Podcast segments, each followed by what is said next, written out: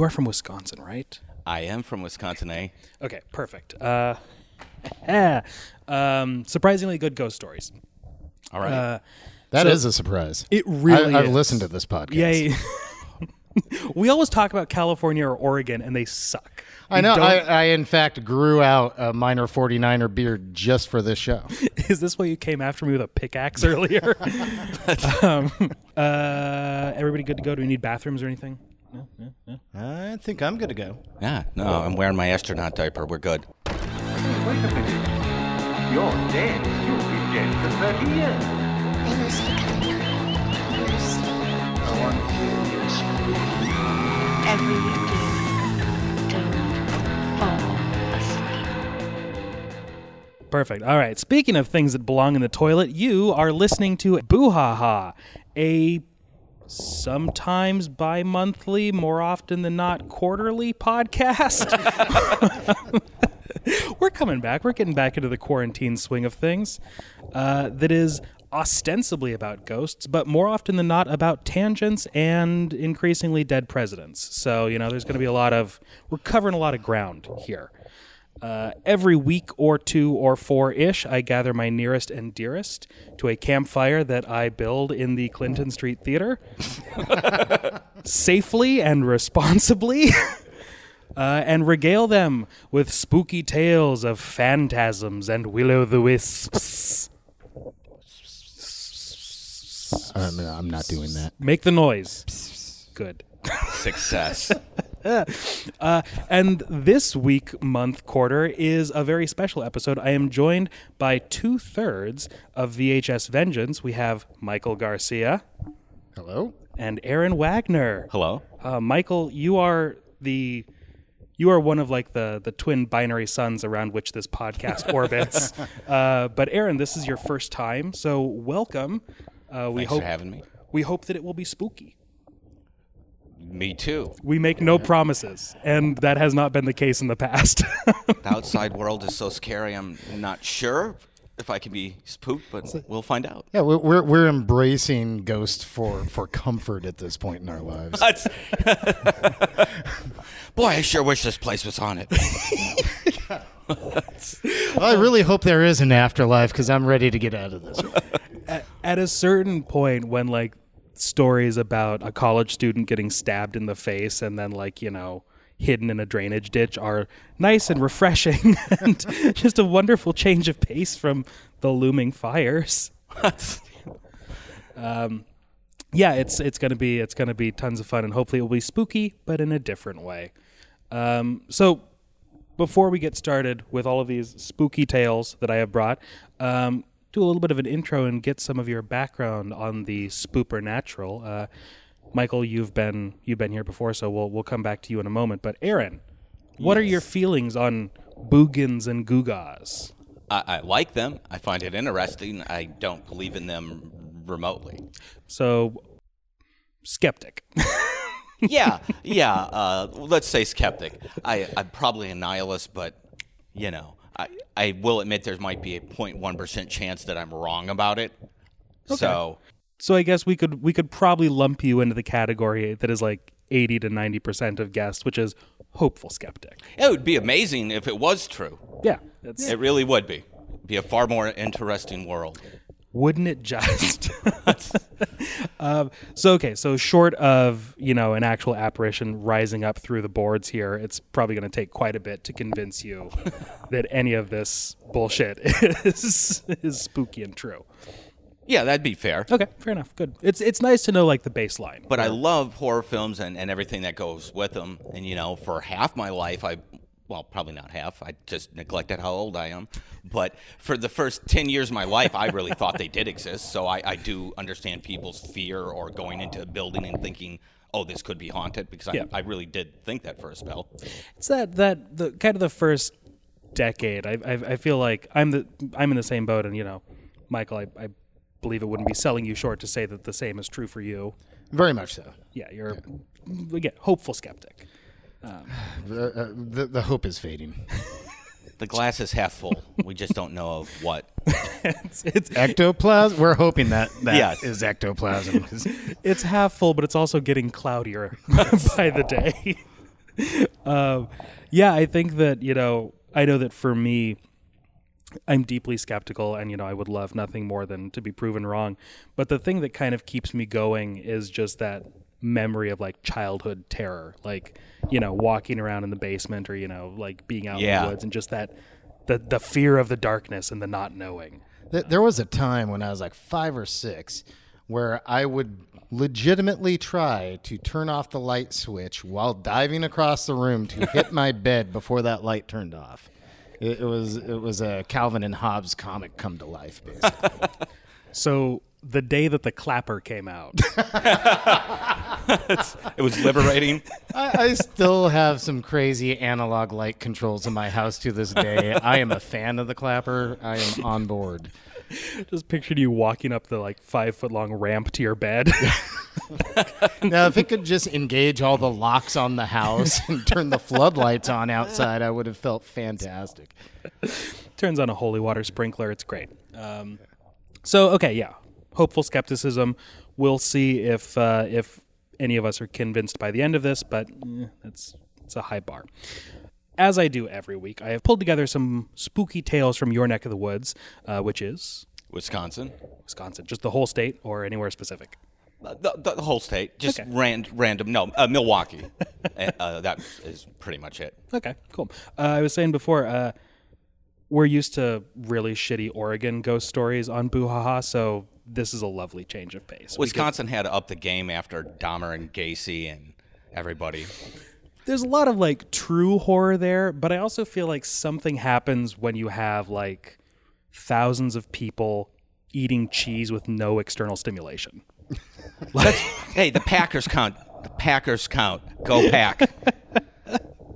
and fuck the Vikings. I don't know what that is. It doesn't matter. That makes me feel better. you heard them, listeners. So yeah, this it's nice to get some some fun Midwest ghosts. They are inevitably Oh, yeah. more upsetting and disturbing than the things we have out west, and which would be your neck of the woods. Yeah, I, I'm uh, from Auburn, California, which is the uh, gold country of the Sierras, the foothills above Sacramento.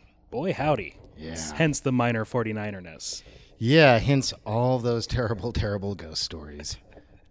Uh, it's uh, Oregon has has like lumberjack stories, and Northern California has miner stories, and they both suck every dick in the book. like it is, it's rough. Like, h- how spooky can gold be? it was shiny. Yeah, someone was by my steak again. But inevitably, the punchline is like, "Well, old old Jimmy the prospector, well, he got he done got murdered for his claim, and then it turns out that it was fool's gold." And you're like, "Oh, The real horror is not having the money. That's an American horror story. And just wait for the callback in about 40 minutes, everybody, because that's exactly where this story is going. in a capitalist society, every treat is a trick." Um, well, with that, let's let's jump into these spooky tales. Um, Aaron, I believe, as the newcomer to the podcast, we're going to jump you in first. All right. Uh, I'm going to give you a list of things from around the wonderful state of Wisconsin. We have the Kobold Toy Maker. Never heard of it. Genuinely curious. Then we have the Knocker. which, which I guess is just about one boob, One very large boob. Um, but it's very cold. That is Wisconsin. That's, yeah, it's, so it's it's it's yeah, it's got goosebumps and it's covered in uh, like fine cheese curds. um, then we have shooting the ghost, All right. bear walker. Good- Spell bear. It's also about a boob. Um, it is in fact B E A R. Um, then we have cursed. you you know that it's going to be good if it's just one word and an exclamation point. That's that's been my experience. Um, and finally, we have Helene and the Loup-garou, which, Yes. for context's sake, is a French werewolf, A French werewolf. which I suppose would be an ooh wolf. Let's go with the single one. How about cursed? Cursed. That's how it feels this year. Let's do it. Too close to home. Theme. But the French werewolf, that's pretty solid too. The we we like I will be choosing one from both of your lists later, and I feel like Helene and La Loup-garou is uh, is probably going to be tons of fun, just because I'll get to say that a bunch. Repeatedly. Yeah. Which I feel like if you say it like hard and fast enough, you'd probably clear your throat too. and summon a French werewolf. Gerard Depardieu just appears. Where is my green card? Oh, he's peeing in the drink cart of an airplane. Remember that a few years back? He got kicked off an Air France flight for pissing in the drinks cart. Yes, I'm very proud of him. Uh. you got to stay relevant. so it's interesting. It's interesting to note that a number of these stories have a lot of like French accents and affectations in them. I was not aware that Wisconsin had. There was a lot of French. They settled the state. Huh. They were terrible. That sounds right. They uh, there was something called spirit rock, and the Native Americans believed it was spiritual.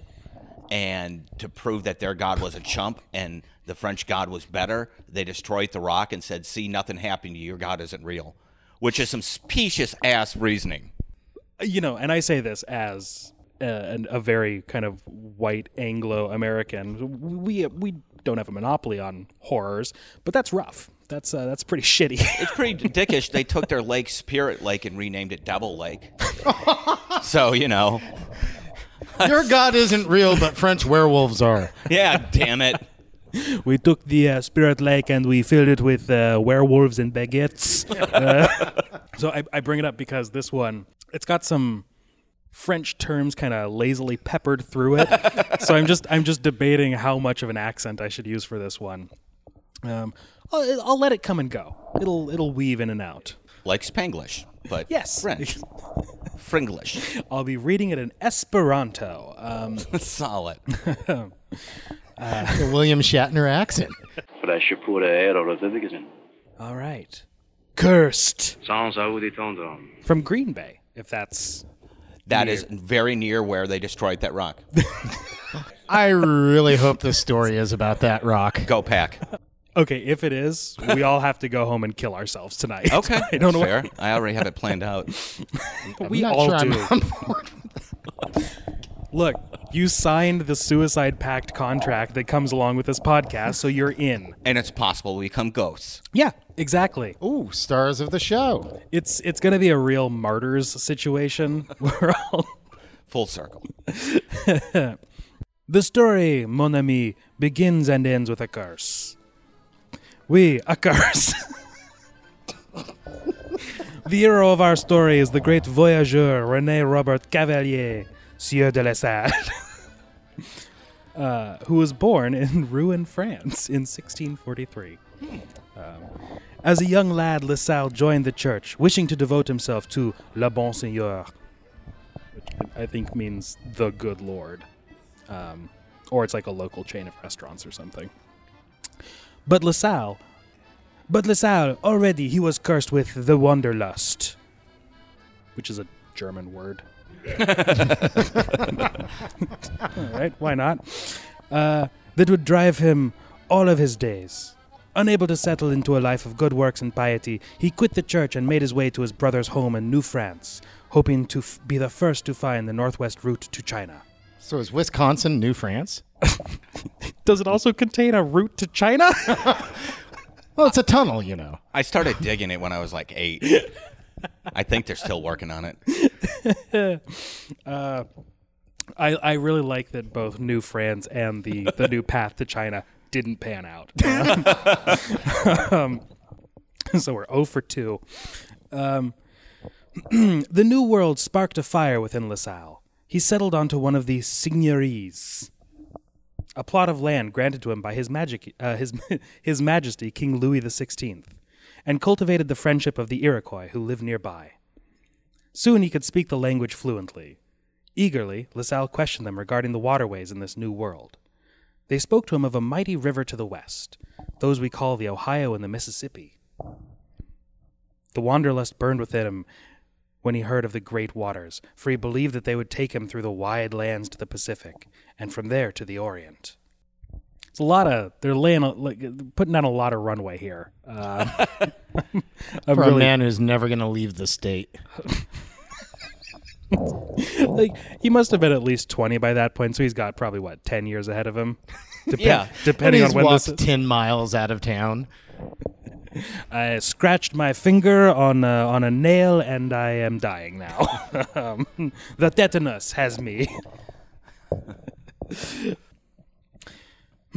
After six years, LaSalle amassed enough money to build a grand sailing vessel in Cayuga Creek, which I'm assuming is bigger than the name implies.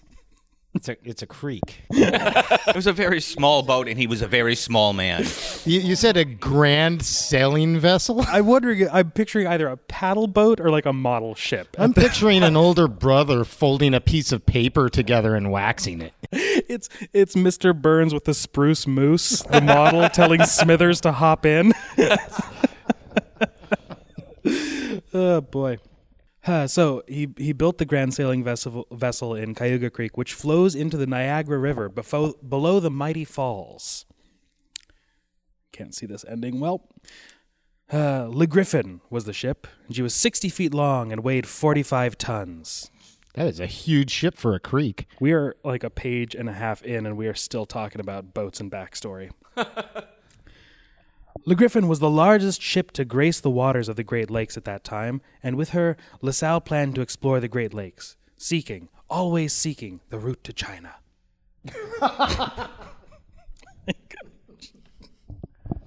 you just imagine bumping into that guy. I'm looking for a route to China, you know?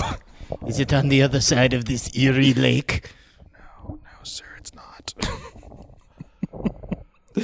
Uh, I guess we don't have a we don't have a year on this, so like I guess if it's like 1700s or something, it makes sense. But it, I mean, for all intents and purposes, it could be like 1950. Even right? late, it, what, what, when was the uh, the terror frozen in the Northwest Passage uh, up uh, above? That was late 1800s, right? Yeah. So he might have legitimately been thinking he was going to cut through Canada and go through the North Passage. Go right up. I'm hoping that this is in the past and it's not like, you know, like 1972 or something. it's like, I'll get there. Just some drunk lost in his Buick. Well, the rocket in his farmland didn't launch, so he had to figure out a new route out of town. I have this inflatable raft. I call it the Griffin. so, the Griffin was the largest ship to grace the waters of the Great Lakes at the time, and with her, LaSalle planned to explore the Great Lakes, blah, blah, blah, blah, blah. Unbeknownst to the grand voyageur, his ship did not meet with the approval of one Metiomac, a prophet of the Iroquois people. See this potentially getting problematic. No, that there's a good history with the Native Americans. Seems It's gonna right. Work out. Seems fine. Uh, Metiomex saw Le Griffon as an offense against the Great Spirit. Which, fair. Yeah, th- Yeah. we've already laid the groundwork for that. I've seen boats, they're ugly. I've given better context in the story.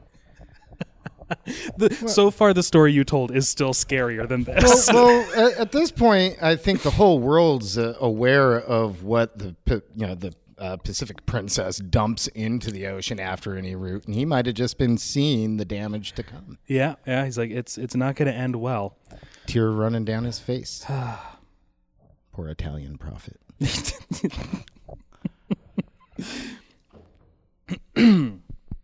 He claimed that the size and grandeur of such a ship, previously unknown in those parts, made a mockery of the natural world and turns men's turned men's hearts away from the true path set out by the Great Spirit at the beginning of time.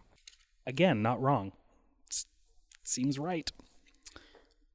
So he put a curse on Le Griffon, the most powerful of the curses, that came in two parts. First, the prophet stated that the once mighty ship would become a shadow, traveling across the waters forever, unable to return to her home port. In the second part of the curse, he commanded the spirits of all those who sailed on her to share the same fate. There was no sign that such a terrible curse lay upon the ship the day the explorers set forth to sail the Great Lakes. The weather was fair as LaSalle and his men traveled across Lac Erie. They spelled lake as L-A-C, so I feel like I have to pronounce it. Lac Erie, Lac Huron, and Lac Michigan. Landing finally in Green Bay. There, the crew members set to work amassing beaver pelts, for LaSalle owed much money to his creditors. Well, that's relatable. it's, maybe it's from building your big fucking ship, buddy. um, once the hold was full, all but six members of the crew left with LaSalle to explore the St. Joseph River, seeking the mighty Mississippi River of which they had heard many tales. The six men who remained with the ship were instructed to take the cargo back to Niagara, uh, discharge LaSalle's debts, and return to Green Bay, with enough lumber to build a second ship to be used in LaSalle's explorations of the Mississippi. There's plenty of wood in Wisconsin. it's it's all trees to this very day. Isn't uh, This is why he's broke. And this is why Wisconsin will be burning next week. I did not tell him to stop cutting down the trees, so uh, he's clear cutting it all. she set sail for Niagara under the command of her new pilot, Luke the Dane. I love his first album. It's terrific. So fu- it's it's I kind hired of him to bump off a couple of guys last week. I I am picturing not a Danish man so much as I am picturing just a guy with a Great Dane's face. Like that Daft Punk video? yeah. All right.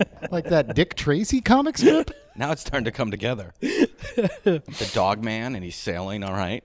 You you know it's a good scary story when you've had to invent something scarier just based on an offhand mention of someone. um, uh, so it set sail, uh, but the ship disappeared. Some say that she was caught in a storm and, sh- and sank to the bottom of Lake Michigan. Others, including LaSalle himself, believe that the crew mutinied, stole the rich cargo of fur pelts, and scuttled the ship. Whatever the true story may have been, Le Griffon was gone, and no one ever found the wrecked ship or her crew ever again. I really hope that that's not the end of this story. And then Billy Joel wrote the lyrics to Down Easter Alexa. This is a Warren Zevon song, wasn't it? It's really like. I will also say, if this ends abruptly with like, and then they saw the ship on the lake one time, we'll call it a mulligan, and I'll give you another choice. um, so the loss of Le Griffon did not deter the mighty La Salle for long, and in 1682 he led an expedition of 40 men down the Mississippi River to its basin, which he claimed for New France and named Le Louisiane, or Louisiana. So it's his fault. that, that Louisiana exists. Shout out to the South. Mike really hates gumbo. Um, is the thing.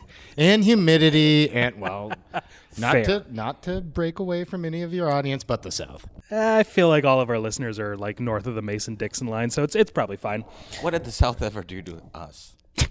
Oh, I have some thoughts. So, uh, in 1684, LaSalle bought four ships and 300 colonists, or brought four ships and 300 colonists with him from France to the New World. The expedition soon went awry. One ship was lost to pirates. Another went aground when LaSalle missed the mouth of the Mississippi. it's huge. It's fucking huge. I've seen it. it's over here. That's oh fine. wait we accidentally hit florida sorry we were backing up If he can navigate that fucker through a creek, he can enter the mouth of the Mississippi. That's all I'm saying. I was texting. it's a mile wide i was texting I was thinking about beignets. um, so, pirates got one. He crashed one into the bank of a river. um, but he landed his colonists at Matagorda Bay on the Texas coast. There, the colonists built Fort St. Louis, or St. Louis, depending. I don't, I don't know. so it's his fault yeah, fuck this guy. um, and LaSalle set off to try to establish their exact location. He did not locate the Mississippi on his first trip. but interestingly he found china Just, just cut back to him being like, "Is this still Louisiana? Is uh, louisiana he's back in say he's back in France at this point? Like, no, I'm trying to get to Missouri. Is this I should have picked the werewolf. This I think this is a lot of fun. Oh no, it's fun. I'm this just this is a this is a good start. It is like about to end, so I feel like you know worst case scenario, we probably burned like ten minutes. So I will just give you. oh, regardless. I'll give you another It's choice. pretty much just a scary We- We've got story. another hour and a half, so Yeah. If you appreciate good navigation, this is terrifying. if if you yeah if if you appreciate good like seamanship, then this is. Should have just topped and asked for directions. I'm I'm imagining like you know how Lewis and Clark like they kept like they would camp out in some like the reason like we have like dismal niche and Cape Disappointment and stuff. They would camp out in these horrible places and be stuck there for like months and months. And then finally like some helpful natives would come over and be like, you know, if you go like literally ten feet that way, there's like a nice little cave and you won't be in the wind and the rain and, and uh, I'm imagining that just a series of incredibly poor choices. And and I guarantee you, it's like Michigan sunk it. I mean, it, it, there's more shipwrecks there than like damn near anywhere else. What's the uh what's the Gordon Lightfoot uh Yeah, lake? yeah, that's the song I was trying to think of. but I had to cut to Billy Joel because I couldn't remember. It's like and I was thinking Warren Zevon. the Dorian something or other. I think The- Dor- Ah, Ella Fitzgerald or Edmund Fitzgerald. Ella Fitzgerald. Ella Fitzgerald doesn't give up her dead. And every year the families gather to celebrate and remember. so at this point, things are going real bad for LaSalle. Uh, but he's about to get elected for a second term in office. Um, Please God. Oh Jesus! sorry to sorry to bring it down. Um, so, despite having crashed a ship on its banks, he did not locate the Mississippi on his first trip. Where the fuck am I? Was it left? Should I have gone left? Uh, port. And on his second journey eastward, his disenchanted followers mutinied, and LaSalle was slain by Pierre Duhaut on March 19th, 1687. And so the wanderlust that drew Le Voyageur and his life eventually drew him to his death. But what of the second part of Metiomec's curse? They say, oh, I guess we're we're fading back into the into the French accent now. they say, mon ami, that Le Griffon still sails the Great Lakes, a ghost ship who will never reach her destination, manned by that faithful crew who first sailed with her, their souls slipping one by one back to her phantom decks after death. And so LaSalle sails aboard his ship forever, and like the Great Lakes captains voyaging through Green Bay and the waters of northern Lake Michigan sometimes still see Le Griffon struggling against the stormy waves. No, they don't. they don't. End of story.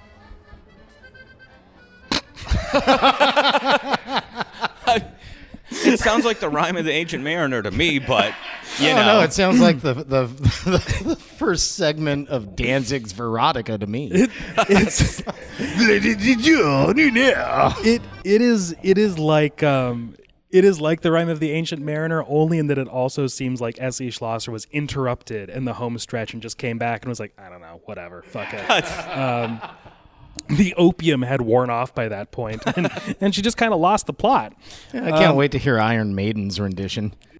I think it's only fair to call that one a mulligan and apologize to you from the depths of my heart that this was uh, this was included in a book that purports to call itself spooky.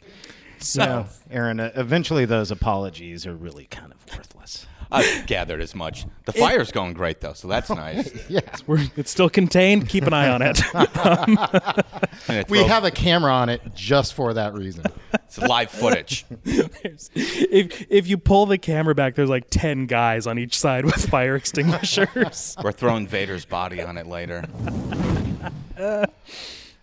Um, all right, so in the in the tradition of this podcast, we will give it a quick rating just so that it can be added to the the annals. And what's the scale? The scale is is whatever you choose. We usually go with um, you know, X somethings out of uh, out of five. Um, I like five. That's fair. Two and a half because at least it was so bad it was funny, which is what VHS Vengeance makes a living out of. That's a lie. We don't make a living, but it, but but we made a show out of it. there it is. fake it till you make it. Uh, yeah, I think I'm also I'm gonna go with like two, two out of five scuttled ships on the bank of the Mississippi. And just uh, staying uh, right there with you guys. It's getting two saggy, two soggy baguettes from me. That's you don't want to. You want to avoid the saggy baguettes. I found it funnier because of local references. It was a little, a little funnier for me, but it's. I. I would imagine that's probably like a. That's a razor thin profit margin.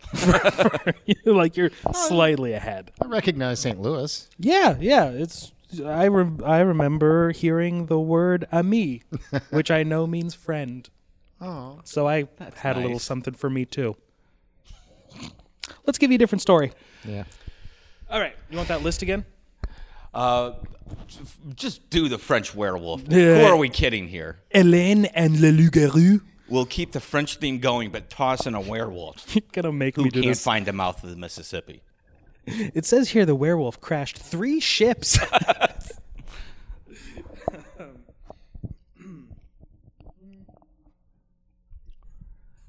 that is the uh, like looking through the book. That is the secondary theme. It's all French things and then wolves. That is, uh, to be honest, two yeah, that's two very big parts of uh, Wisconsin. Like, it's like write what you know. You know when you have French people and wolves and literally nothing else. Uh, what else are you gonna write about? They have Kringles. Well, if you're Stephen King yourself. That guy who hit you with his car once. Helene and the Loup-garou. Etienne spent much of his early life roaming the Great Lakes as a voyageur. Oh no. Damn it! I- i- If he crashes into that ghost It's ship, It's happening again. Um, you want me to want me to give you that list again? Sure, All right. So we have the Kobold Toy Maker. let's do that. That that's a toy maker. It can't possibly be a toy maker on a ship. he makes toy ships. Damn it! There's no escape. it- be fucked up as the whole story is like the kobold toy maker made enchanted dolls, and here's a story about an enchanted doll named LaSalle that he made. no. Full circle. Um, all right, let's give the kobold toy maker a t- a try.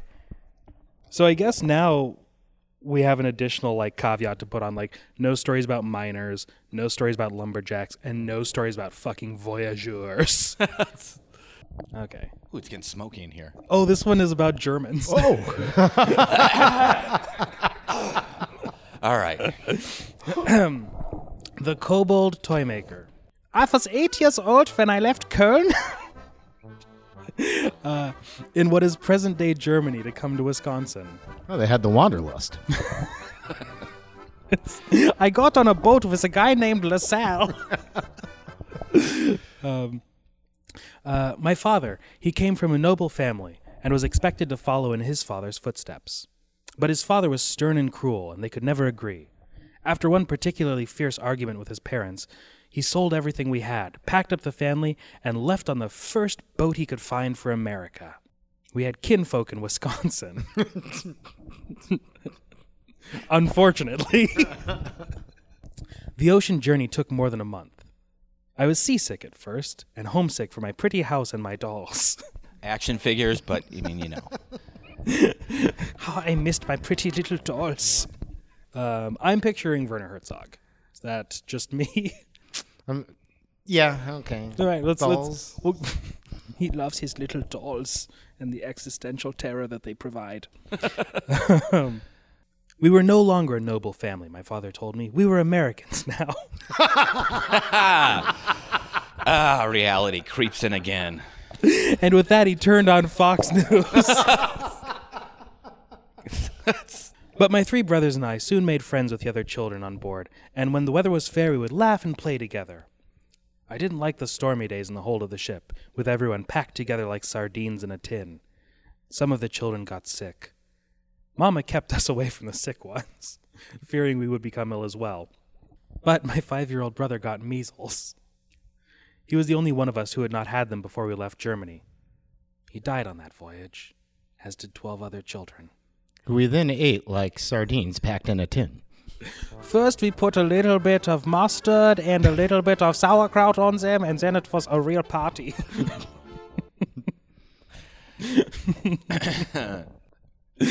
My father knew precisely what to do when we got to New York. For his cousin, had Bury his son?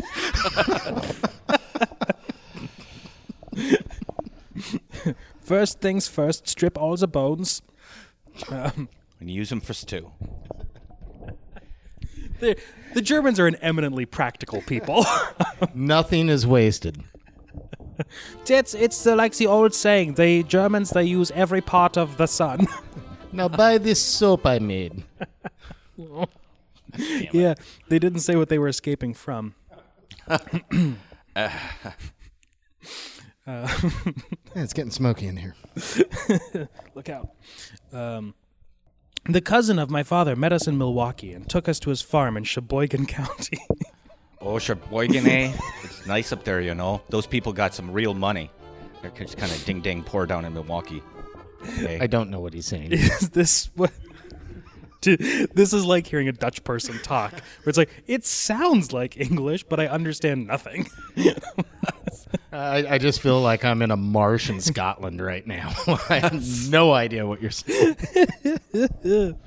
Um, the money my father had made selling our possessions was enough to buy us land, and we stayed with our cousins while the other German men in our settlement erected a small farmhouse and a barn for us. We loved our new home. We'd lived in the city all our lives, and so life on a farm was very new and very wonderful to us. Bullshit.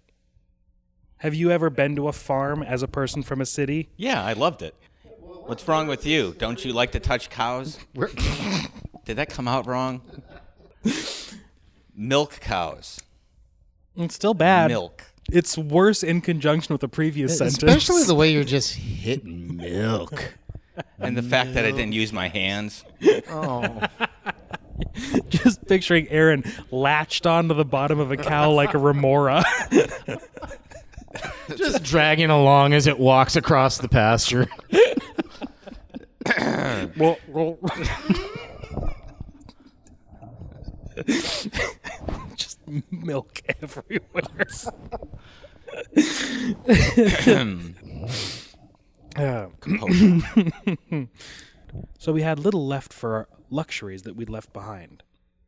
Little left to replace the luxuries we'd left behind. But we took delight in the two cows and We've been through this. I guess it's a Wisconsin thing. Um, Long winters. the many days we spent latched onto the bottoms of the cows. We took delight in the two cows and the hens given to us by our cousin, and we explored the woods surrounding our wheat fields when the chores were done. And then we explored the cows. We learned to milk and gather eggs. Um, Mama, who had never worked a day in her life, now learned to churn butter and cook and make a garden. Oh, she's loving her new life. This is the best thing ever. I love it so much. I hate Wisconsin. Her soft white hands grew calloused and hard. Oh, yeah, they did. Become uncomfortable for those poor cows. But she was still the same sweet mama, and she never complained of her loss of status or of the labor she now endured for the sake of our father's dream. At this point, I'm going to call it and say that in two pages, mom is killing dad. That's With the churner. Sounds doable. The kobold toy maker in the title is just a misdirect. Like it's going to be a savage tale of. I had forgotten we were even going there. I thought this had something to do with the history of cheese making. it's The haunted udder and milk pail. We settled down for the long cold winter, and with much help from our cousins. We really knew so little about living off the land that first year. We should have died. Luckily, only half of us did. so, from what I'm hearing, it's this is a story about a family being a burden to their cousins. Mama announced in early, early November that there would be no presents this year for St. Nicholas Day. Every penny had gone into buying coal and flour and other supplies for the long Wisconsin winter. And this is where coal in your stockings comes from. Not going to waste the coal on the children. We have to burn this to live. Burn the children first. But she would prepare a big dinner for us to eat and be merry with. And perhaps father would earn enough next year for us to exchange gifts. Probably not. Unlikely. No, probably not. Like, I, I can't imagine that that is the case. Like, I'm just imagining the mom be like, maybe next year, and then just cut to like a skull rotting in a field. of the many shocks my brothers and I had received during the year of uh, transition to a new life, this was the worst. We had always had elaborate celebrations for St. Nicholas Day back at home, with parades and feasts and visits from der Belznickel. I don't know what that is. Yeah, and I know what St. Nick's is, and I have no damn clue what that is. The Belznickel sounds terrifying. It's like Krampus, kind of. It says visits from der Belznickel to make sure we had been good children all year. So maybe it is like some sort of a Krampus. One that'd spank you if you hadn't been good, or something like that. In Germany, Christmas is also a little bit kinky. Maybe spank dad because he's been bad. Uh, on the night of December 5th, we would put our shoes by the front door, and in the morning, our shoes would be filled up with, with nuts and oranges. All right, now this now this is starting to get good. German Christmas sucks. oh, I found an orange in my shoe. And for some reason, it's in the sausage casing. no scurvy for me this year. Uh. so, Mama put on a brave face for us when she talked about St. Nicholas Day. But we knew, my brothers and I, that she had she was ashamed to be so poor and that she had nothing to give her children. Not even a few pennies left over for store-bought candy. This story's a fucking bummer. It's grim. is this what Wisconsin is like? yeah, it's fair. if anything, we're sugarcoating it. It's Well, they can't out the afford sugar. I don't know if you've been paying attention to the story. I had grown out of the last of my pretty clothes from my old life, and they had been packed away at the bottom of my little trunk. But I dug out a pretty white linen frock and a thick velvet one and took them up to the garret with my little scissors and my sewing kit to try to come up with something creative to make for my family. I made an effigy of der Belznickel. um, as I sat staring at my pretty fabrics, I heard a small tap, tap, tap sound coming from the far corner. I looked around, and there was a tiny little man in a close fitting brown jacket with a cap. We called them a Zipfelkappen. Which translates to Jeff Sessions. Uh, the, the direct translation is Keebler Elf, but close enough. so he wore a tiny little Zipfelkappen on top of his head. There was a tassel on the end, and his little nose above his long white beard was shiny and red at the tip. There's the alcoholism. Now it's a Wisconsin story. This tiny, drunk, dog penis nosed gnome was here. um, he sat on a small stool, tap, tap, tapping away at a long leather object he held in his hands. I don't like Germany. This all tracks. I watched a lot of bad 70s VHS tapes. Is his name Elsa? you know, Christmas in Germany, the, the small gnome with the penis nose shows up and spanks you with leather rods. It's tradition. then he puts an orange in your shoe. Which I guess in hindsight might be a euphemism. Um, he sat tap tap tapping away at a long leather object that he held in his hands. It looked like a new shoe, just the right size for Frederick, my eldest brother. The shoes he brought from our old home were too small now and had holes in them. I stared at the little man with my mouth hanging open in surprise. It was a kobold toy maker one of Saint Nicholas's helpers. Is this just a story about elves? Christmas elves? Yet terrifying. he looked just like Will Ferrell, You mind your manners, little girl. he said gruffly when he noticed my staring. If you're going to share this garret with me, Garrett? I think they mean like Garrot? the, it's time for your father to pay. Shape up or I'll shank you.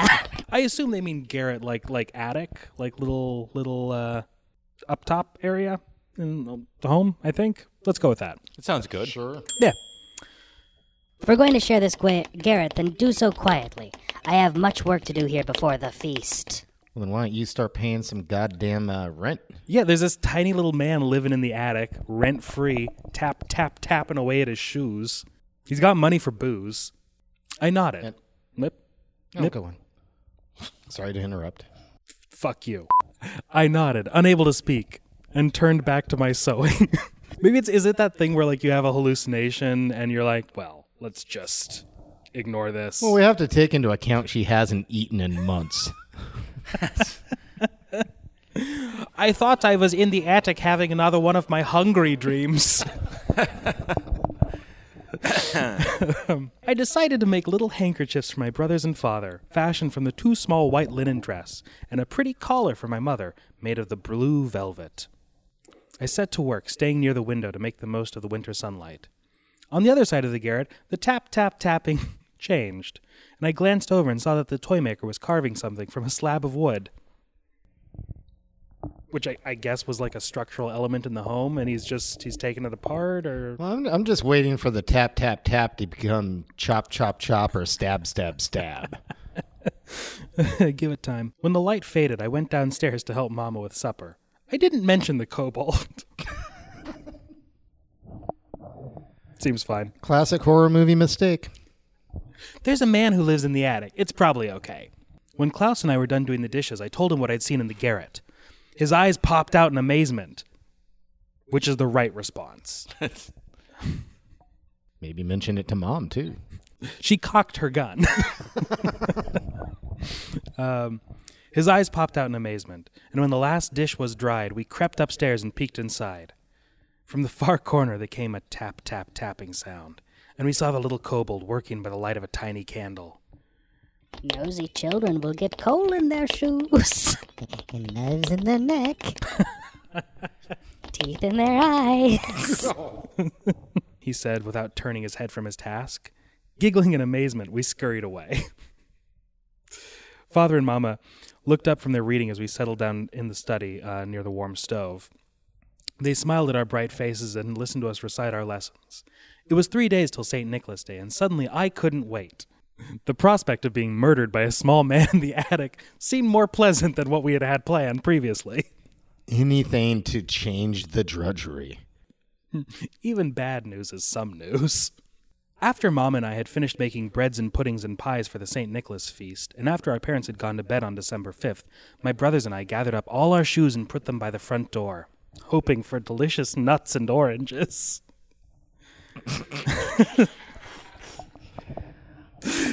It's that thing like old timey holidays where it's like, oh, we went and they gave us, you know, a handkerchief, and oh boy, it was the best day of the year. Like, I treasured it for years. can you imagine if you showed that kid a Butterfinger? like, he would die on the spot. Just pure joy. so, we laid out our presents, telling each other over and over not to peek, and then hurried off to bed. Klaus and I exchanged excited grins as we parted for the night. The next morning, Father was the first one up. His exclamation of surprise woke everyone in the house, and we all hurried into the front room with wild excitement. There lay Mother's body, flayed, surrounded by little gnome footprints. Um, there were Father's work boots, filled with dried fruit and nuts. um, definitely a gift from the kobold. And beside the boots were several gifts, including my handkerchief, a carved bear for Frederick, and a strange contraption that was for cleaning boots for Klaus. What, what, was it a brush? yeah, it's two brushes, I guess. um, We looked at it with our knotted hair and wondered what it could be. And a new leather harness for the horses, which could have only come from the kobold. Father stared and stared at the new leather harness. Then he looked over at mom. It's a witch bridle, and I'm going to ride you to town in it.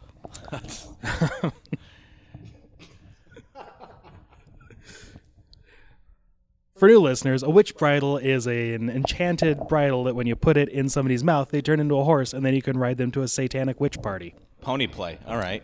Yeah, it's very much it's the pony play of the uh, of colonial America. um, he looked at the leather saddle which he had needed so badly, for he had been he had only been able to afford a worn out second hand harness when we had arrived. Mother's shoes were also filled with good things to eat. A nice hearty beef stew. There's schnitzel jammed in there. Just five bratwurst lined up in the end. Just keep pulling like a clown scarf. It just keeps coming. The problem with normal nuts that do not come in a shoe is that they do not smell enough like feet. Damn it. All right. really embracing the cheese. Uh, so, next to the boys' shoes were the handkerchiefs and some strange looking toys they'd invented for themselves. The kobold had left Frederick the new shoes, and Klaus a beautifully carved and painted wooden train with wheels that really moved. And beside my shoes was a handkerchief box carved by Frederick and a device for storing thread made by Klaus. There's a lot of weird little devices that don't seem to do very much here. The place where my shoes stood looked very bare compared to the rest. Then we heard a thump, thump, thump as heavy footsteps came down the stairs from the garret. The kobold came into the front room carrying a huge dollhouse with fancy turrets and many windows, and little shingles on the roof. Gun turrets? That's infinitely cooler. the kobold comes down and killdozer. I picture because, like, at this point, Dad doesn't know about the kobold, so I'm just whe- picturing him just wheeling around, just like n- axe to the neck, like just really Scatman Crothers him.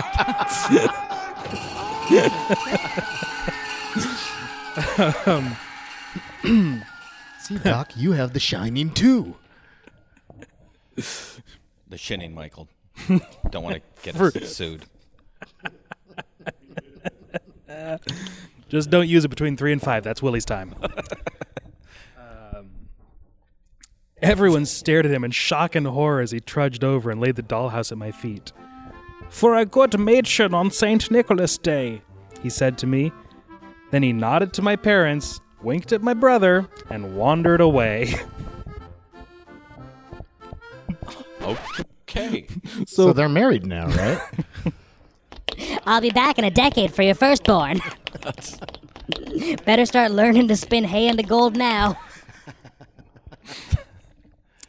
My parents exclaimed in surprise and delight, and everyone clustered around admiring their gifts until father shooed us off to do our chores and mama went to cook our feast. It was the best St. Nicholas Day we'd ever had. In later years, we became prosperous, and the gifts we exchanged were store bought. Seems like a bummer. Were they machines? Is that the horror part of this? We bought increasingly complex devices, things to make breakfast and stab visitors. And so many bridles. So many bridles. We never received kobold gifts again. Just that one special year when we had nothing to give each other but love and the things we could make with our own hands. And mushrooms. We ate lots of mushrooms. That would explain a lot. Is that that's it? End of story. um, Wow. uh, I mean, it, it was nightmarish to think of surviving another Wisconsin winter, but that's about as scared as I got. I half expected on that Christmas morning Dad to come down and like see the leather bridle and be like, "More things to sell at the store." That's- Quick to ye old pawn shop. as more and more just gets sunk into this ridiculous dream of his. All right, well that was a story and it was not scary. So no, it was not. I I I'm bad luck, man. I'm sorry. That's We- all right. We really One tried. of these stories, maybe maybe a creepy miner leads somewhere. Maybe because that last story sounded like a Rankin Bass Christmas animation from 1968. It, it was a happy ending. Yeah. So I had expected at the very least, like, okay, I would just like to reiterate that the first word in the title of this book is spooky. So, at the very least, make it be that, like, everybody else got presents, but, like, the protagonist was, like, carried off to hell or something. Like, You know who she- didn't get a present? The brother. Oh. Yeah. You know, the one they ate on the ship. Oh, that's right. Yeah. yeah. why didn't the kobold, like, bring the little brother back to life? Wisconsin him in a pet cemetery. Yeah. we went out back and buried him in the Vendigo hole, and uh, yeah, he came back, but you know, sometimes dead is better, I guess. Just over there churning butter with zombie hands. just la- still latched onto the bottom of a cow. Suck the milk out, spit it into the churn. Suck it out, spit it in. You know, I had no idea how cheese was made before now, and I am not on board. you siphon milk out of a cow like gas out of a car. That's how the poor neighbors get their food. Just be sure you can tell the difference between an udder and. Because that mistake one time, never again. it's a bad day for everyone involved. Well, Still got milk. that's Thank you. an Good night. that's an ad from the milk board that I want no part of. Still got Getting milk. edgy. Got udder. Locally sourced. Hmm. Is that the- So, um, yeah, I'm, I'm gonna, I'm gonna, I'm gonna have to rank that one pretty low. I'm gonna give, I'm gonna give that one one terrifying little man living in your attic. out of out of five potentially terrifying men living in your attic. Um, I, I can't even give it a rating. No, that just wasn't scary. I mean, the first one was at least frustrating because he was a shitty captain. This one, it was just like, okay, so it's just some fucking German Christmas story. So we've got we've got zero. It is like it's it's it's touch and go with these. Like you know, sometimes sometimes you get like you get ones that are like boring but kind of funny, and then other times it's like there was one about like oh you know the the, the sausage factory, and halfway through it just pivoted into like a horrifying tale of a guy gruesomely murdering his wife and shoving her into a sausage grinder, and then like like three pages of like and then the ghost appeared. Like her her fractured shattered teeth were pressed through her ground up sausagey lips. And like i'm like this is a book for children. Like this is truly horrifying. With that fucking German Christmas tale, there was nothing terrifying. What could be scarier than the idea of not getting We got everything we wanted. It was terrifying. like, wow. I guess that could be that could be kind of German. Like we got everything that we wanted, but not what we deserved.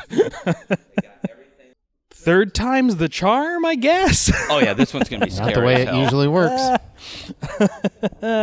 Lucky number thrid. Huh?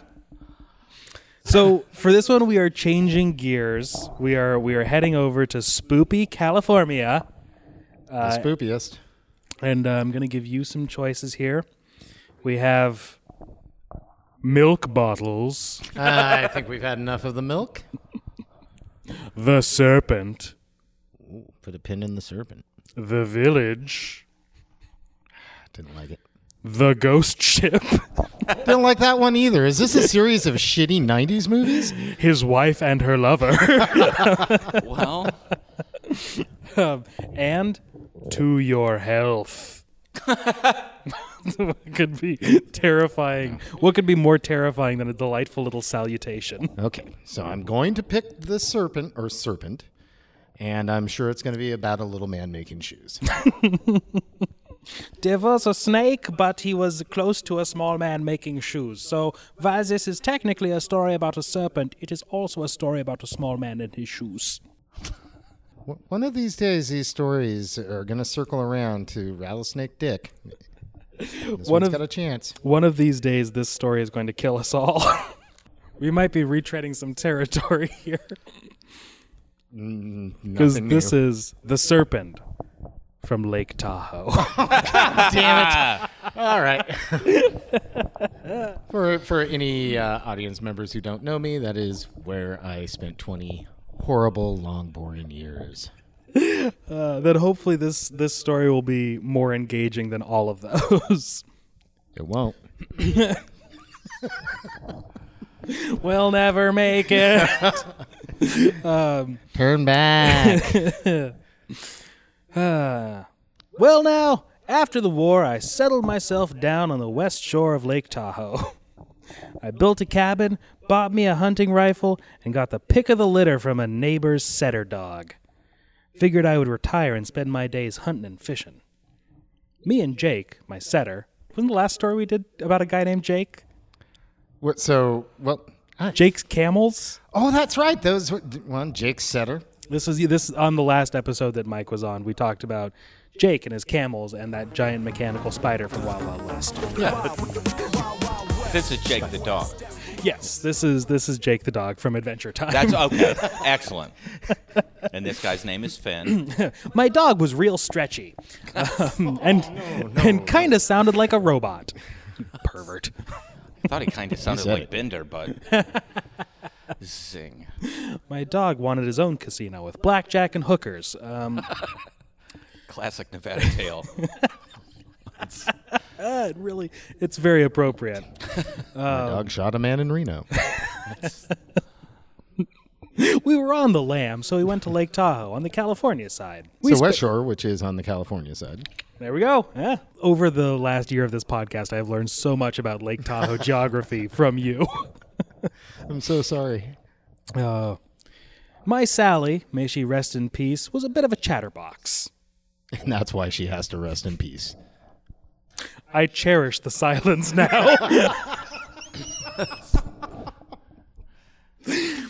it's fun when there's a more interesting story in the margins. Um, Like the pirates. What the hell? I wanted to know about the pirates that took out that one ship earlier. I've had enough conversation to last me a couple of lifetimes. Jake didn't say much, being a dog and all, but we managed quite well together. Makes a better wife. You can sit and roll over, and you don't ever tell me to do my laundry. And you're a real stretchy dog. my dog, the Luke the Dane from the last story. um, um, I didn't have any near neighbors, so the only socializing I got was when I went into town. I'd been in my new home for a few months when I heard a few folks in the local grocery store talking about the serpent. Now, serpent is an old fashioned sort of a word. Go on. Most people hear about call the slithery critters snakes. Snakes is in quotation marks, by the way. Um, I was intrigued and did some eavesdropping to find out what they were talking about. And after hearing only a few sentences, I hurried away, made my purchases, and left the store. As soon as I was out of earshot, I bent double, laughing until I cried. They were talking about a sea serpent. Oh, I, I got nothing. A sea serpent in Lake Tahoe. Yeah. Did they call it Tessie? It, I mean, it'd be a lake serpent. Uh, not to be Mister Nittery Pickery, but you know, just saying. Did they did they build the largest boat on the lake and try to find their way to China? Jacques Cousteau came to plumb the depths. um, Never gonna do that again. uh, I bent double laughing. Jake bounced around and barked excitedly. He probably wanted to be in on the joke. He always gets excited when I bent over. oh no. Oh, so the dog wasn't stretchy? it's all coming to light now. More expandy when you think about it. I kept chuckling to myself. These old timers sure did have good imaginations.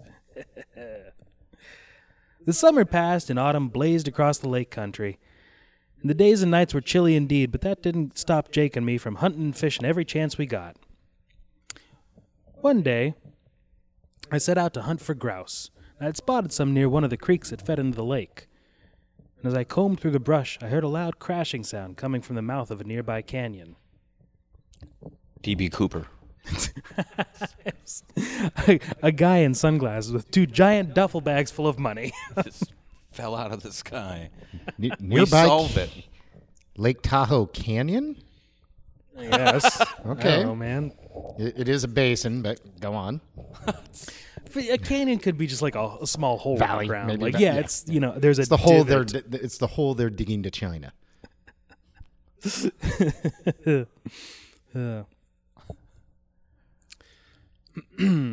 Suddenly, a flock of quail burst forth, flying right past my face, nearly blinding me with their feathers and their claws. The famous dangerous quail of Lake Tahoe. I got maimed by a quail. it's a it's a real birdemic situation. There followed then more rabbits than I could count. The bunnies were hopping past just about as fast as I'd ever seen, rushing by me without taking any notice of my hunting dog or my gun. Jake and I were so startled by the strange migration that he stood stock still and just watched. You know it's fucked up when you've startled a dog into like non-motion. I like how he mentioned the bunnies paid no heed to his gun. Was he firing at them, or does he expect them to just know it by vi- vision? I was standing there firing my semi automatic weapon into the sky continuously as I often do when I hunt, and the bunnies just didn't care. It was It's weird. sport. The rabbits were soon joined by a pack of coyotes. Um, I always thought that coyotes ate rabbits, but these fellows were too busy running to bother. um, I take back what I said earlier. I guess this is more of like a Noah's Ark situation. So That's I was becoming uncomfortable with the scene before me. Coyotes and rabbits mixing? I didn't like it. Next thing you know, they'll give him the vote. It would be a more fun California if if local wildlife could vote. It would be a, a fantastic Narnia situation. There'd just be a golden bear as like the as the king of the whole state. Yeah, it's legal for coyotes to hunt us. It's weird, but you know, And we're all ruled by four British children. they got it on the ballot. I don't know, man. Run. Uh, I was becoming uncomfortable with the scene before me. These animals were frightened. You could feel the fear coming off of them in waves. A herd of deer joined the throng. that wasn't fear, it was a cloud of lice. We all had scabies. The deer were stumbling over the rapids in determination to exit the canyon. Yeah, I think dizziness is one of the first signs of Lyme disease. We just picture red gore seeping through white fur. Just, just, Squishing with each step. just like when you put shoes on a dog and they kind of do that, like just that, but with bunny gore. then came the bears. Passing by so close that I could have reached out and touched them if I dared. But from Oh, vote for me for governor. I'm the king of California. Put me on the flag. Uh, I could have reached out to touch them if I had dared, but from the look in their dark eyes, the very last thing I wanted to do was get between them and their destination. So, so what kind of animal needs to go running by before he realizes he needs to be running? Whatever kind of animal it is, it's the kind that marches two by two. Hurrah, hurrah. They're running from a fire, is, I'm guessing, but Based on the world that we live in, there's probably a fire or an earthquake. we earthquake. literally could step outside right now and see these animals running by the Clinton Street. That's the world we live in. Just bears upright. Yeah. Um, my arms were covered in goosebumps, which was strange because I was sweating fiercely. It occurred to me that a thing that even bears feared was surely something I did not want to meet. Almost without con- conscious volition, my feet carried me to the nearest spruce tree, and I found myself climbing up as high as I could go. Because fire can't climb trees. That's true. That is true. Um, and neither can Jake, the poor dog. I was about to say. Or snakes, so he's totally safe. Excuse me, serpents. I'm not sure if that last point bears out. I said it with authority. Checkmate. Must be true. It's fine. All right. Snakes can't climb trees. Um, Dogs can't look up. true. Yep. I found myself climbing as high as I could go. The thickness of the branches covered my hiding spot, and I watched as the last of the strange migration petered out, leaving an eerie quiet behind. And No Jake, bird- was dead, trampled by deer, lying in a pile of bunny effluvia. Suddenly, it was quiet. No chirping birds, no rustle of small animals in the underbrush. There was only the cool touch of the wind in the silence. And then I heard it the scraping sound of something very large sliding, or should I say slithering, over rocks and stone, tree roots and other debris littering the floor of the canyon. Scrape, swish, slip. Slurp. Swish is not a scary noise. I'm just gonna put that out there for alliterative purposes. An ancient terror filled me. Which fair, like if you've ever looked into the eyes of a snake, like you on a biological level, you're like nemesis. I could feel my hair stand on end, and my clothes were soaked in sweat. My arms were shaking so hard I could barely cling to the tree. the sound grew nearer, and I saw a wide, flat head with pitiless dark eyes appear at the mouth of the canyon. It was a serpent. But Around here, we would call it a snake. The largest I'd ever seen, thicker than a sequoia. It's a trimmer. graboid. Yeah, it's a graboid. okay, I'm kind of getting into this now. I'm safe on this rock. Well, What? let's pull Vault along. Wider than a sequoia and longer than a house. That's it's a chode of a snake.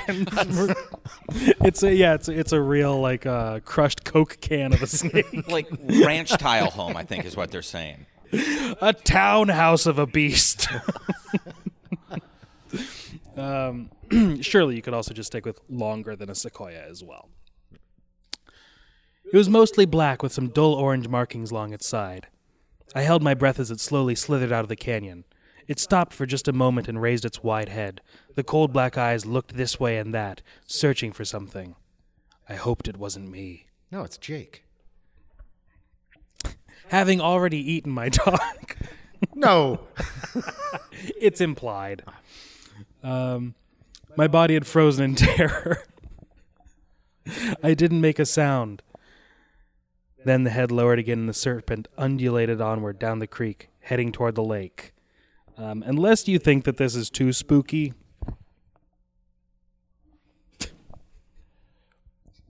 It's- Just a never-ending short story. I'll throw this up on the video now, but it is the derpiest looking snake. Cautiously, very cautiously, I turned and watched it slither along, passing right out over small saplings and dislodging very large rocks as it passed.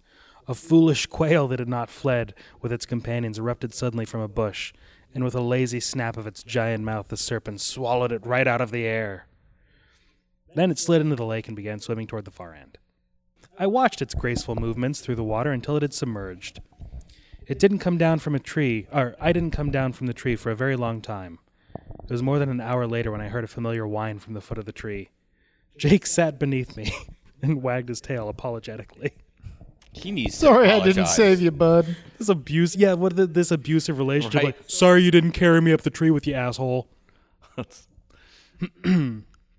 My mind came back from whatever faraway place the fear had taken me, and slowly I let go of the tree and slid down to join my dog. Jake thrust his nose into my hand. I'm glad it was his nose. Me too. Uh, for his comfort as well as my own. I cleared my throat a couple of times and said, Well then, Jake, what do you think about moving somewhere a little bit less hazardous to our health? And then we freeze framed and the Chips theme music started playing. um, Jake whined again, which I took as, as an agreement, and within a week I had sold my cabin, and Jake and I went to live near the coast. Near another body of water. Bandage man.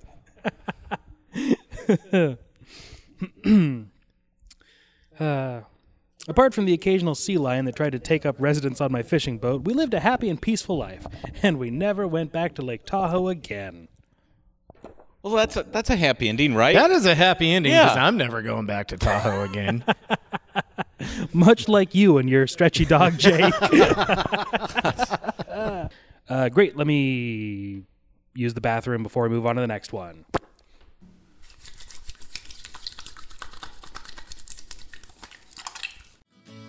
Do you love the Bachelor franchise? Ah, the romance, the adventure, the drama. But do you also kind of hate the Bachelor franchise? Oh, yeah. The sexism, the racism, the intense heteronormativity of it all. Here at Date Card, we're just two obsessed queerdos who love to dissect, talk shit, and get blocked by problematic contestants. Yeah, we're here for the good, the bad, and the Chad of it all. You can find us on Soblo Media, iTunes, and Spotify. Please accept this rose!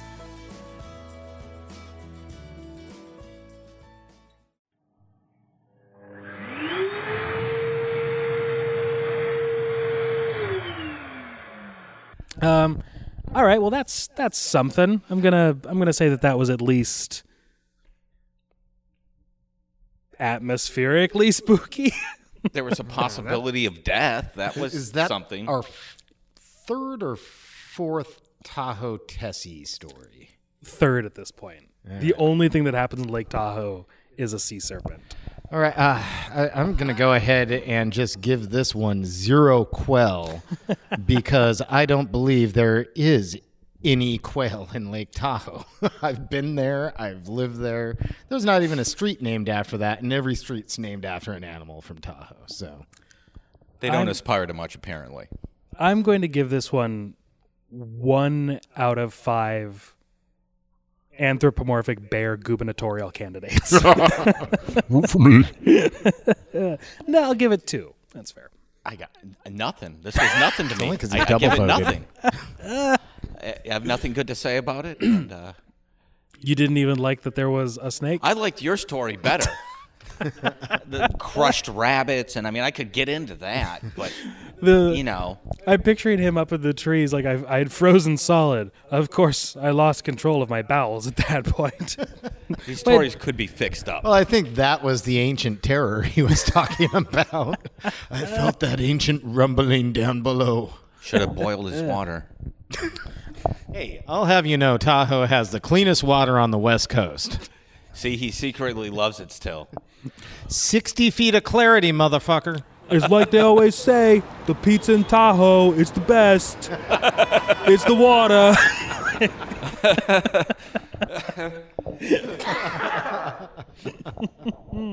um, okay, so yeah, we didn't necessarily get any um, anything super spookery, but uh, um, all right. Then I think uh, I think for mine, uh, I am going to do the village from beautiful Mount Shasta, California.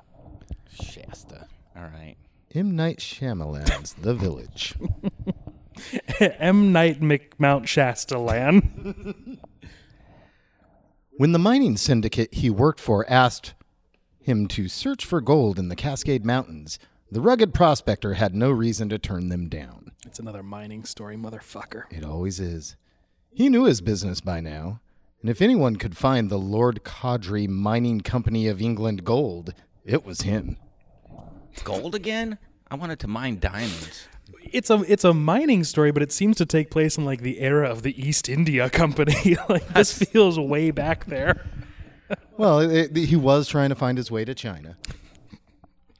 he worked his way northward until he came to Mount Shasta. He was sitting by the fire, warming up some beans for dinner, and letting his mind wander when he noticed that something about the mountain didn't seem quite right. It was on fire. A section of rock in the cliff facing him didn't match the surrounding formation. That was odd. He sat with his back against a boulder and studied the mountain. The more he looked, the stranger it seemed.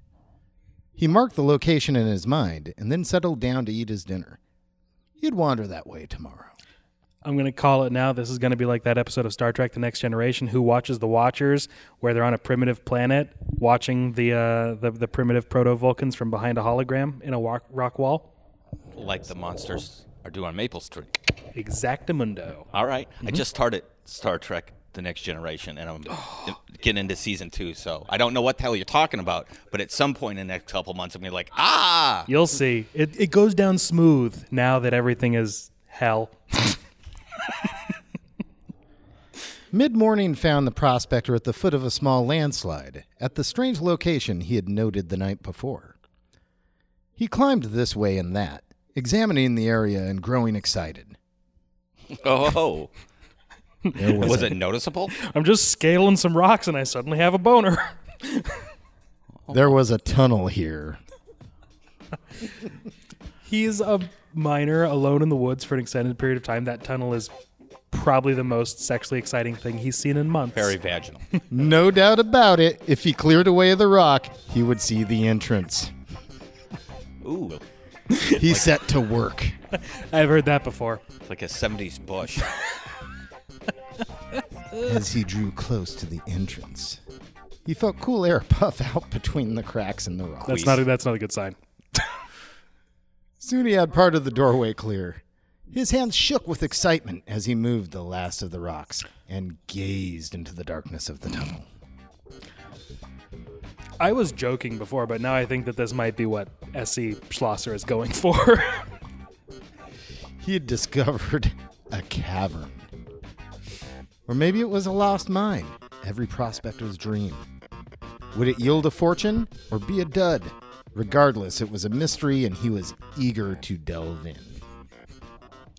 this was, I guess, written when S.E. Schlosser was really hard up. Or just really hard. He'd been going through a dry spell. Yeah. it's been a couple months. Tunnels. Arming himself with excavation tools and his lantern, lantern, the prospector cautiously entered the tunnel, checking to make sure everything was secure. If he- He used the speculum.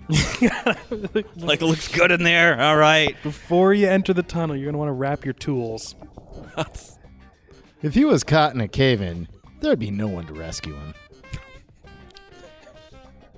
I can't help but read it as like an extended metaphor for like losing yourself in the moment. He was he was surprised at what He was surprised at how well constructed the tunnel seemed. Seven feet wide and ten feet high. It was spacious Whoa. and well preserved. That's uh, all right. Given the rock mass at its mouth, he expected to be digging his way inside. I got all right. sure. I'm just gonna have to leave it there. But there was very little rubber. but there, but there was very little rubble here, and he made his way downward with ease, passing the one mile mark, and then two before he realized he had descended so deeply. At the third mile, he found a cross section of gold ore. Eureka! That's what I yell when I come to. That's what they named the town after, right? Yeah, they erected the statue of his O face in the town's. oh, Eureka! But the tunnel continued further downward, and he was curious to see what lay below. So the prospector marked the gold vein on a rough map he was constructing, calling it the G spot, and kept going. It's the elusive gold spot. I'll remember this later. He found another cross section where the unknown miners had found copper. They had obviously made some good headway with this uh, particular vein. Interesting that they seemed more interested in the copper than in the gold. Well, you know, you get the copper up into you get the copper cross in the in the uterus. That's a that's a great contraceptive. That's you know old IUDs. True. Mm-hmm. It's all there. S. E. Schlosser. I'm just Not saying. reading into this. Nope, nope, not at all. Me? Why? Shut up. He found one cross section where the air smelled bad and he backed out quickly. the others he encountered seemed fresh, curving away upward as they outcropped on different sections of the mountain. And still he descended. It felt surreal to him now. The flickering of the lantern light, the unnatural evenness, evenness of the tunnel walls. Maybe he was dreaming all of this. In a moment, he would wake to find himself in a bedroll by, the, by a drowsy campfire. by his estimate, he was 2,300 feet down from the entrance when the tunnel opened out dramatically and he found himself in what looked to be an underground village. Didn't see that coming. Morlocks? It could be mole people. You don't Could be escape from the lair of the mole people. Oh. Spider Man got out. He stood on the threshold of a huge chamber with streets laid out between well constructed rooms. The torchlight danced across the village, shaking a little because his hand was shaking. He caught the glint of worked metal here and there as he clo- cl- he caught the glint of worked metal here and there as he slowly made his way downward. Who, who could have possibly made such a place, and why? Who could possibly want to live in the heart of a volcanic mountain so far underneath the ground? Doctor No. Or a bunch of tables that were half cut through with lasers. He was practicing. The crotch goes right here. I expect you to die. He turned randomly into the first room he encountered, and his eyes were dazzled by the gleam of copper and gold. It was a treasure chamber. The 12 by 20 foot the 12 by 20 foot chamber was filled with small concave tablets stacked on top of one another. He placed his torch into a socket he found on the wall, and then picked up a handful of the gold and copper tablets. we both made pointed eye contact as soon as Mike said placed it in a socket, but okay, go on. They were three by four inch concave plates neatly inscribed with symbols he had never seen before. Oh. Is this the story of Joseph Smith? It is. dum dum dum dum dum dum dum dum. Suddenly a white salamander came around the corner. He wondered what they meant. Were the tablets some form of currency? Did they have religious significance? Eager to make more discoveries, he entered a second chamber, which was also filled with a treasure trove of small tablets. Then he found a room full of weapons. All right. Weapons are good. Cool. The, the spears were made of tempered copper, possibly from the vein he had encountered further up the tunnel. Yeah, of course. Sure. that- it'd be weird if it wasn't. He was amazed by the flexibility of the spears. He twisted and bent one back and forth until the tip of the spear was touching the base of the handle. It's real long and bendy. Every time it sprang back into form without a mark or a buckle. Takes a lick and keeps on stabbing. Um, a- a- as, as often is the case, there is an image that goes along with this, so I'm going to show that to you right now. Stairway to Heaven? So that's that's Oh. a panel from Oh the Places You'll Go. It looks like it could just be on the side of a can of coffee. Pausing only to drink a little water, the prospector continued his explorations. He entered one long room and recoiled in shock, backing right out into the street to catch his breath. The room was full, of Mormons. and their skeletal bodies. Huge dead bodies. like f- fat? Huge dead bodies. Like fat? like big pelvis bones. Oh, sh- okay. Like big. like an I- I- elephant graveyard. I- I'm, Yeah. I'm, I'm picturing a space jockey myself. They all had, had holes in their chests. He panted rapidly in shock, his heart thundering against his ribs so fast he thought it would leap out of his chest. Like a chest burster. Indeed. Dear God, it was a tomb. For a moment, he wondered if it would also be his tomb. He quickly shook off the thought. That was the wrong attitude to have if he was going to survive this adventure. Stay positive, Jimmy.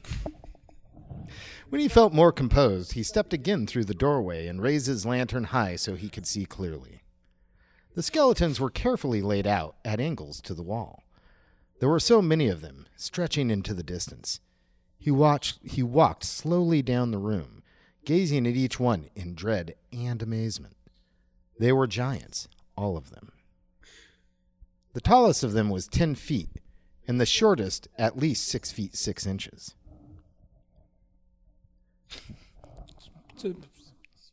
Pretty big. Well, I'll, I'll give it to him. Sure. It's impressive. I think he just stumbled across the Sacramento Kings. Their clothing and skin, In their mountain tomb. their clothing and skin were long turned to dust. He walked to the very end of the chamber and then turned and walked back to the doorway, counting the skeletons. Twenty-seven. That's when Kurt Cobain died. he wasn't that tall. Well, certainly, certainly not afterward. Bang! You really nailed it. Nice. All right. Well, he really nailed it. Who were these giants? Were they all that remained of the villagers? Or were they special? Honorees of some kind? Ranking officials of the underground town, perhaps? He exited the room, his heart still beating too fast. It was one thing to speculate on who had created the treasure, fashioned the weapons. It was another to come upon the remains of the giant beings themselves. He exited the room, his room. s- hmm. He exited the room, his heart still beating too fast. It was one thing to speculate on who had created the treasure, fashioned the weapons. It was another to come across the remains of the giant beings themselves. Yet it was this first encounter that prepared him for what he found next. He entered the next chamber and saw two magnificent figures carefully preserved. Mid coitus. They were dressed in royal robes and so artfully embalmed that they might have just they were dressed in royal robes and so artfully embalmed that they might have just that moment been laid to rest in this chamber. Like Pompeii. Uh huh. Okay. The, at this point, they could also just be asleep. I mean, That's Instinctively he bowed, for surely these were the king and queen of the giant people who once had lived here. goddamn bootlicker. The most amazing find he made, after that of the king and queen, was a chamber he dubbed the warship room. All right, more ships. It was a large room with three giant crosses on the wall, though they did not resemble the crosses he had seen all his life. uh oh. There was also a great sun worked in copper and gold, with golden beams radiating from its body. Large gold and copper statues were placed in key locations about the room. The prospector, wandering in awe with his mouth, with his mouth agape, counted 13 of them. The prospector had no real sense of day or time in this place. He wandered around, gazing his fill, and paused to take a drink or eat some jerky when his bodily needs overtook his awe. just leaning up against a desiccated giant's corpse, chewing on some beef jerky. Slowly starts chewing on their hand, doesn't notice a ta- change in flavor. Seems the same to me. His curiosity grew and grew. Who were they? Why had they come here? Had they ever emerged into daylight, or had they lived most of their lives underground? When he finally left the village, trudging up the tunnel to the daylight world, he felt as if it. Okay, this isn't my fault. S.E. Schlosser is also a bad writer. when he finally left the village, trudging up the tunnel to the daylight world, he felt as if it he had been living in a dream. Those are the exact words. If it he had been living in a dream. He had also had several strokes from all of the copper poisoning down there in the mine. How could that place possibly be real? Well, it can't. He had several strokes. there was no way, he decided, that he was sharing this find with the mining company. This place was special. He carefully replaced some of the fallen stones to obscure the entrance, and then made his way along the cliff line and down to the place he had camped the night before. Nobody's gonna find my dirty fuck cave. Before he had entered the tunnel, anyway. He built a campfire and then sat with his back against the same boulder as before, gazing up at the cliff face with its inconsistent formation. He reached into his pocket and fingered the small concave plate inside. He wasn't sure what he was going to do about that strange underground village he had found, but one thing was certain he would be back. The Well, What? That's it? end. the end. okay. So, that All was a peyote trip. I mean, it starts off with him thinking there's a face on a mountain, right? Ten hours deep into the Mojave Desert when the peyote kicked in. Mescaline always comes on slow. He felt as if it he had been living in a dream. Man, woman, camera, TV, person. Great. Um,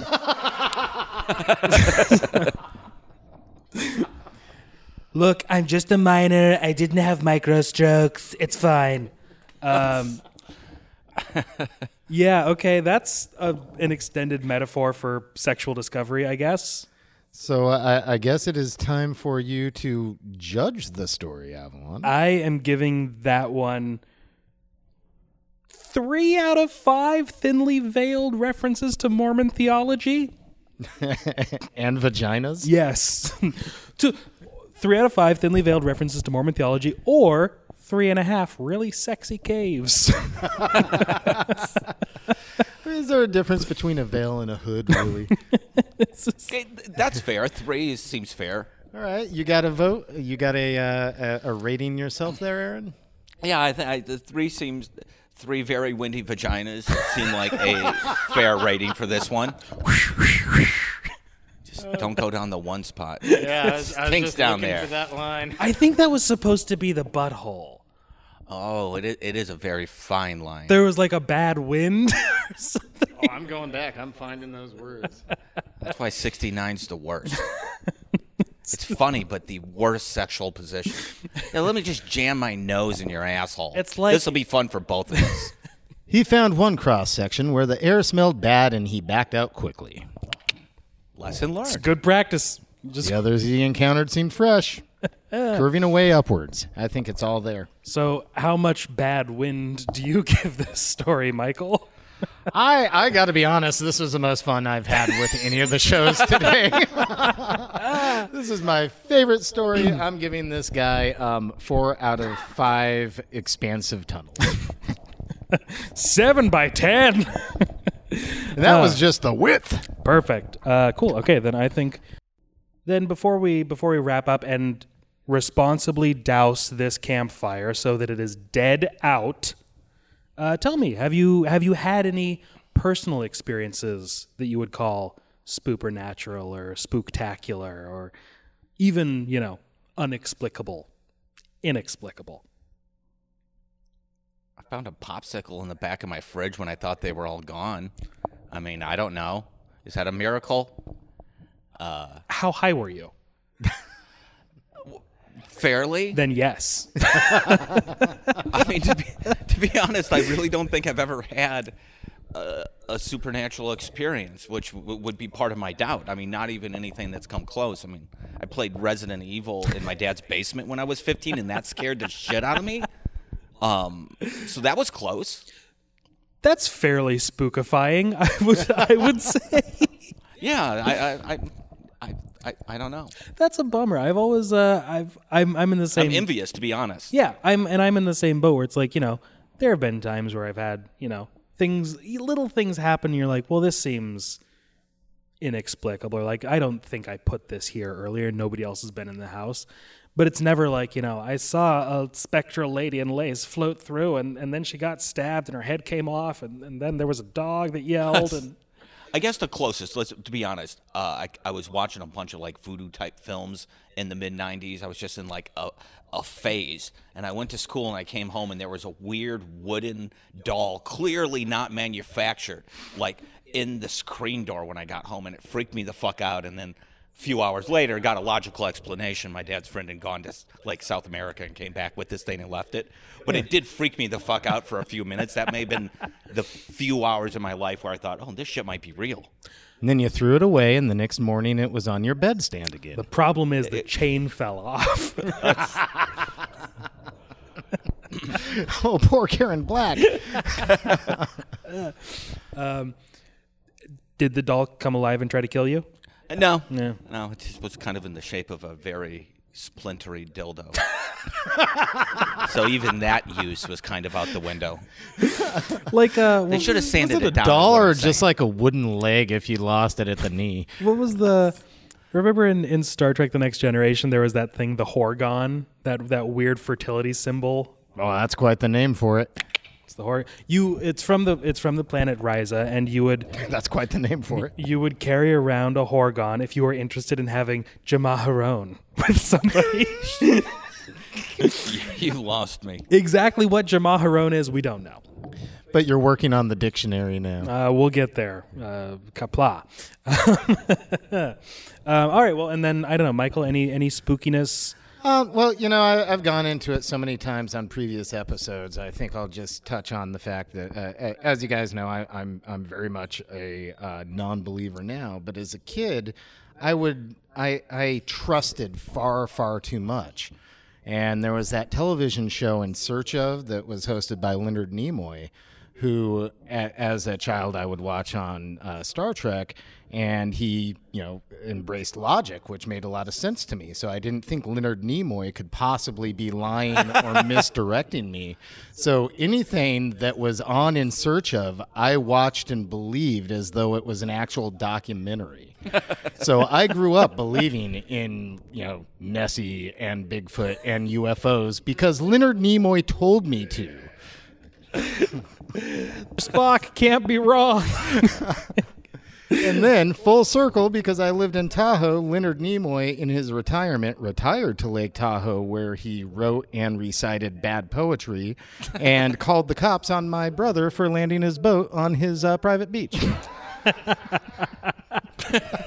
That's a scary story.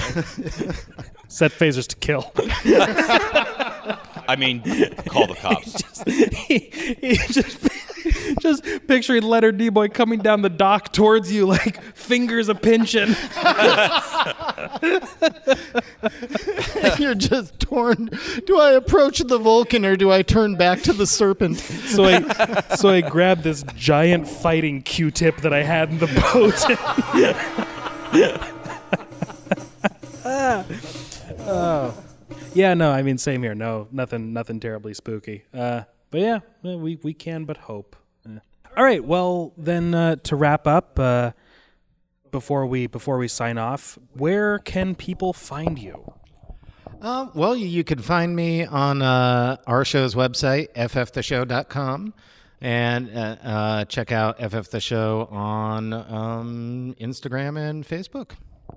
Perfect. And Aaron, where can we find you? In the comments section of the Oregonian arguing with bigots. Where I spend most of my time during the, the, the COVID era. That's uh, that's fair. I, I guess that is a way to, for people to get a hold of you. You could just drop it in there, like, "Hey, when's your next show?" Just put Trump 2020 and I'll respond. oh, you could also find him on uh, Facebook slash VHS Vengeance. VHS Vengeance on Facebook, and uh, I, there'll also be some VHS Vengeance show coming for the Clinton Street. Oh, uh, exciting. Because of the fundraiser that's still going on. Tell me more about this fundraiser. Well, see, and this Clinton Street Theater you yes. speak of. What are these things? it's like a crowdsourcing campaign, but you raise funds, which is exactly like a crowdsourcing campaign. like a And the Clinton Street is an amazing theater in Portland that has honestly done an amazing job of supporting the local uh, filmmakers. I've had several of my movies show here. They're just tremendous to the local community, and it's a place that we really need to be here after this is all over because, I mean, if all the independent theaters shut, we're just stuck with megaplexes, and that's just fucking miserable. So, you know, if you care at all about art, give money to the Clinton Street so it's still here in a few months. Yeah. It is a, a Portland institution, and like, you know, some of my absolute favorite cinema going experiences have been here with, I mean, you. I mean, like, we've seen Yes, indeed. so many fun things we here. uh, actually watch Neil Breen films here, and that, that's something you don't find throughout most theaters in this country. We got to have a fever dream, a fever dream that is Twisted Pair with like a hundred other people. Uh, It which might have been the most exciting show I've seen uh, in a theater. Like, who the hell else is going to show a Neil Breen movie? Right. That's why we need this theater. this is it's it's so important and it's so amazing and um, you should do whatever you can to support them because just fucking great. Then we will be back again soon with more spooky tales of boogers and googers. and boring lake serpents. Mostly boring lake serpents. Bad nav- navigation. Christmas elves. Ugh. Dan Haggerty. Where is she? Who in the hell are you? What are you, a goddamn Nazi or something? Is that elf yours? How many teeth you got, huh? Now how many you got?